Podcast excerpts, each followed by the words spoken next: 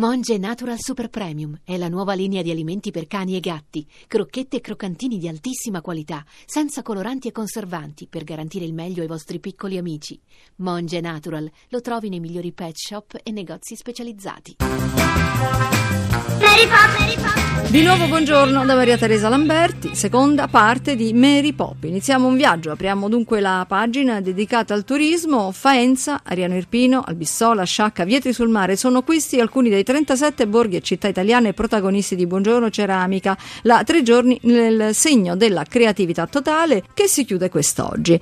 Dal mattino a notte fonda è possibile scoprire i segreti di un'arte antica, quella della lavorazione della ceramica, che da nord a sud parla della raffinatezza del gusto italiano e stupisce coniugando tradizione e nuove tendenze. Aperitivi con maestri, visite negli atelier, laboratori interattivi, mostre e molto altro. Come ci spiega Elisa Guidi, vice direttrice di Artex, il centro che si occupa proprio della valorizzazione dell'artigianato artistico, intervistata da Daniele Morgera. Buongiorno Ceramica è un viaggio all'interno del mondo della ceramica, un mondo estremamente variegato con caratteristiche diverse e peculiari da nord a sud sarà possibile conoscere, plasmare anche la ceramica, la porcellana, il cotto, la maiolica che sono tipiche delle nostre regioni, per cui sarà possibile vedere le tavole imbandite con le porcellana di Nove o di Capodimonte, visitare gli atelier e le botteghe dove ancora vengono prodotti i pinocchi e gli arlecchini di Montelupo oppure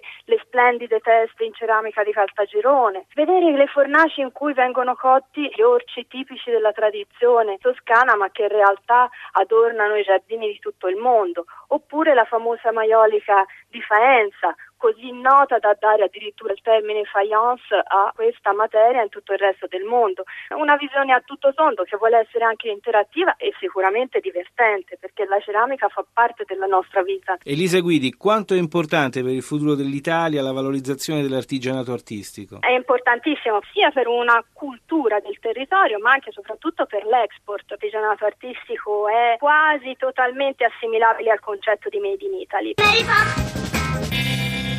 Un picnic de re negli splendidi giardini della settecentesca reggia di Venaria alle porte di Torino. È quello che vi proponiamo per questo lungo weekend di ponte con Hortin Festival, una grande festa dedicata alla terra per raccontare il legame tra natura, ambiente, orticoltura, gastronomia, creatività e design attraverso le mille declinazioni dell'orto, cioè orti tradizionali, idroponici, verticali, orti urbani, creativi e social, come ci racconta il curatore dell'evento Vittorio Castellani, intervistato da Camilla Francisci. Dagli orti reali all'orto reale con gusto, qual è la filosofia? L'Ortin Festival ha realizzato un orto contemporaneo mettendo assieme antiche varietà e specie tropicali esotiche oggi coltivate in Italia per un paniere virtuale che ha poi consegnato ad un gruppo di 16 chef per realizzare piatti esclusivi, ricette innovative della tradizione. Gli appuntamenti assolutamente da non perdere. Cooking, i 150 espositori selezionatissimi da tutta Italia, ma anche i produttori del mercato di Chambéry e dei mercati di Torino con i loro migliori prodotti. E ancora le foto di Carl Warner, stile Arcimboldo. Questo grande fotografo inglese ha realizzato per noi un'immagine della reggia di Venaria utilizzando ingredienti, prodotti commestibili del terroir piemontese, una foto da mangiare. Castellani naturalmente un occhio ad Expo e alla sostenibilità. Anche quest'anno Ortin Festival ha avuto il patrocinio della società Expo, anticipandone fin dalla scorsa edizione molti dei principi e dei valori. Quest'anno annulliamo le emissioni di CO2 e tutta la linea di servizi di degustazione proposta con piatti compostabili, non solo riciclabili. Guai, non devi dirlo mai, che adesso non lo sai, se poi mi amerai tutta la vita. Dimmi solo se adesso sei con me oppure non mi vuoi. Ed è finita, sai, si vive senza mai sapere come andrà domani. È facile però, adesso si può ritornare ormai.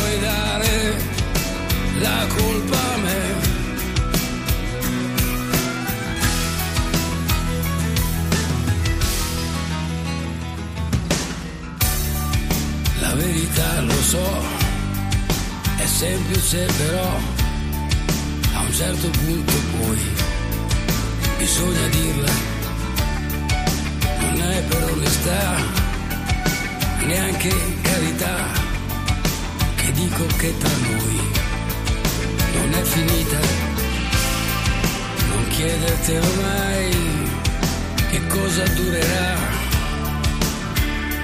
davvero. Vita è troppo breve, ci sono delle sorprese che non ti aspetti mai.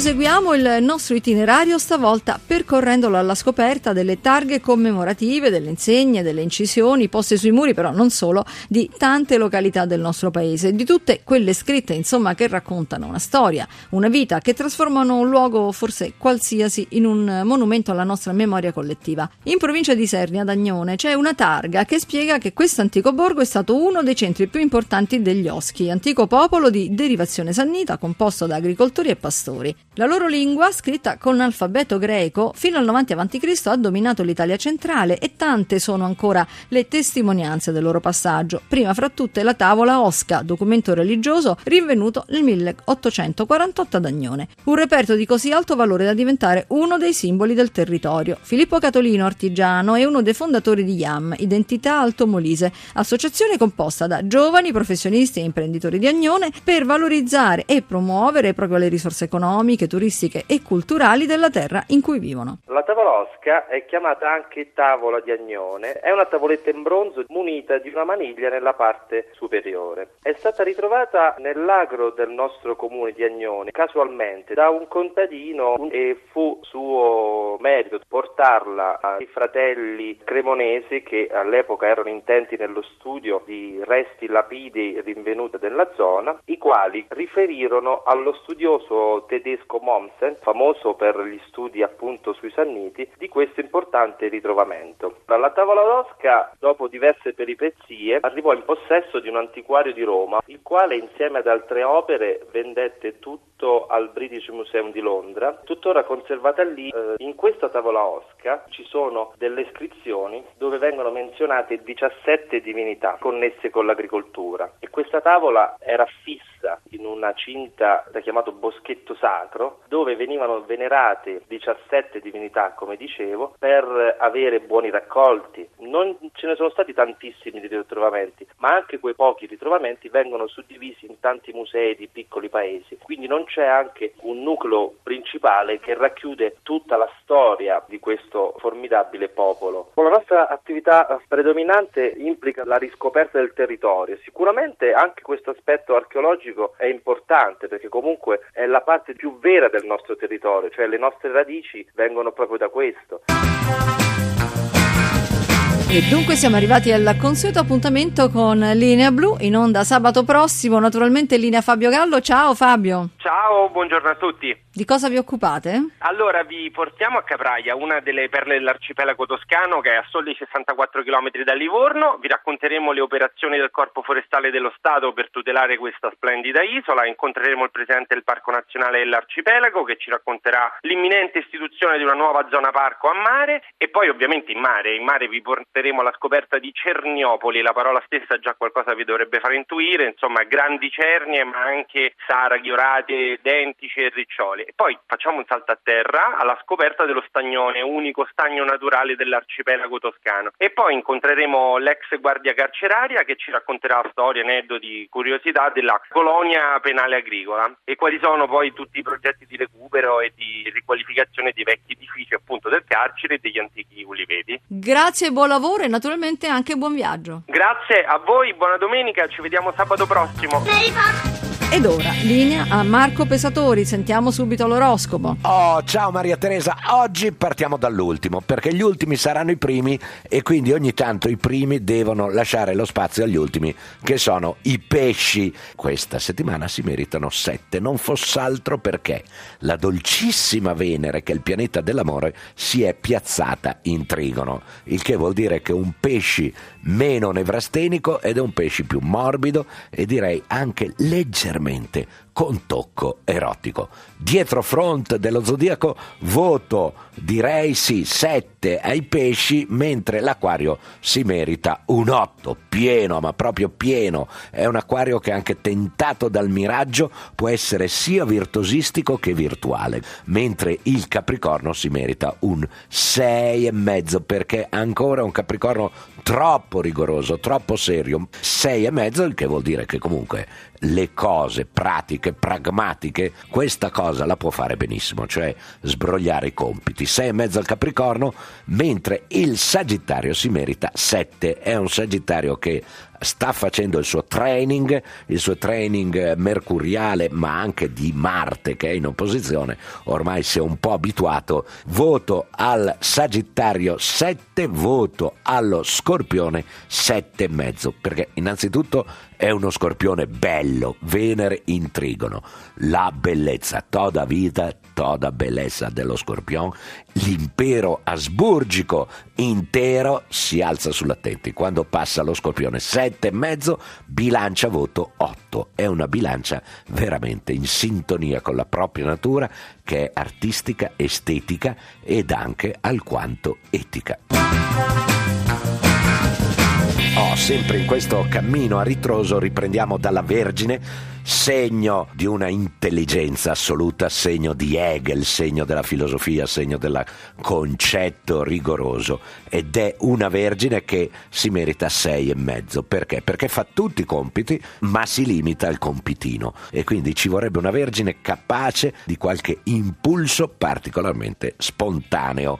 Voto alla Vergine sei e mezzo, voto al Leone sette e mezzo perché ha l'energia di Marte e l'intelligenza di Mercurio. Quindi è un leone in grande forma per tutto il mese, nessun meccanismo difensivo per il leone. Cancrino, Venere sempre nel segno del cancro, io direi voto sette e mezzo a un cancro che comincia a entrare in vera forma ed è veramente ormai in fondo al tunnel, anzi è già uscito dal tunnel ed è nella luce primaverile pronto anche a eh, cogliervi di sorpresa appena girate l'angolo. Sette e mezzo al cancro e voto ai gemelli sette. È un gemelli che questa settimana dovrebbe imparare a far parlare di più il cuore piuttosto che il cervello, il che sarebbe un grande passo in avanti per il primo dei segni d'aria ed è il segno della socialità massima. Toro, voto 6 e mezzo al Toro. Ha una bellissima Venere, quindi è una settimana buona per l'amore, è una settimana però un po' confusa dal punto di vista pratico. Voto all'Ariete, io direi l'otto l'Ariete se lo merita, è una eccellente primavera, si possono fare ogni genere di degustazioni, si può liberare il diktat assoluto, specialmente in amore, potete essere tonali e anche un po' banali, perché comunque l'acustica è perfetta. Voto all'Ariete 8, Maria Teresa, ormai l'estate è dietro l'angolo. Ciao! E siamo alla fine del nostro appuntamento di oggi, è il momento di dare la linea al giornale radio, ricordarvi di iscriverci al nostro indirizzo Meripop, tutto attaccato, chiocciolarai.it, aspettiamo le lettere, i commenti e le segnalazioni. Poi twittate at Radio 1 Rai oppure at mt underscore Lamberti. Se avete voglia di riascoltare questa o altre puntate, ricordate il nostro sito meripop.rai.it da cui potete anche scaricare il podcast. E allora vi salutiamo Francesco Ventimiglia che ha collaborato con noi, Mimi Micocci, Teresa Pattini e Rita Mari in redazione, il nostro tecnico Gabriele Cagliazzo e il regista Mauro Convertito. Da Maria Teresa Lamberti buona giornata e naturalmente anche buona settimana, ma vi lascio all'ascolto di All Back the River, James Bay.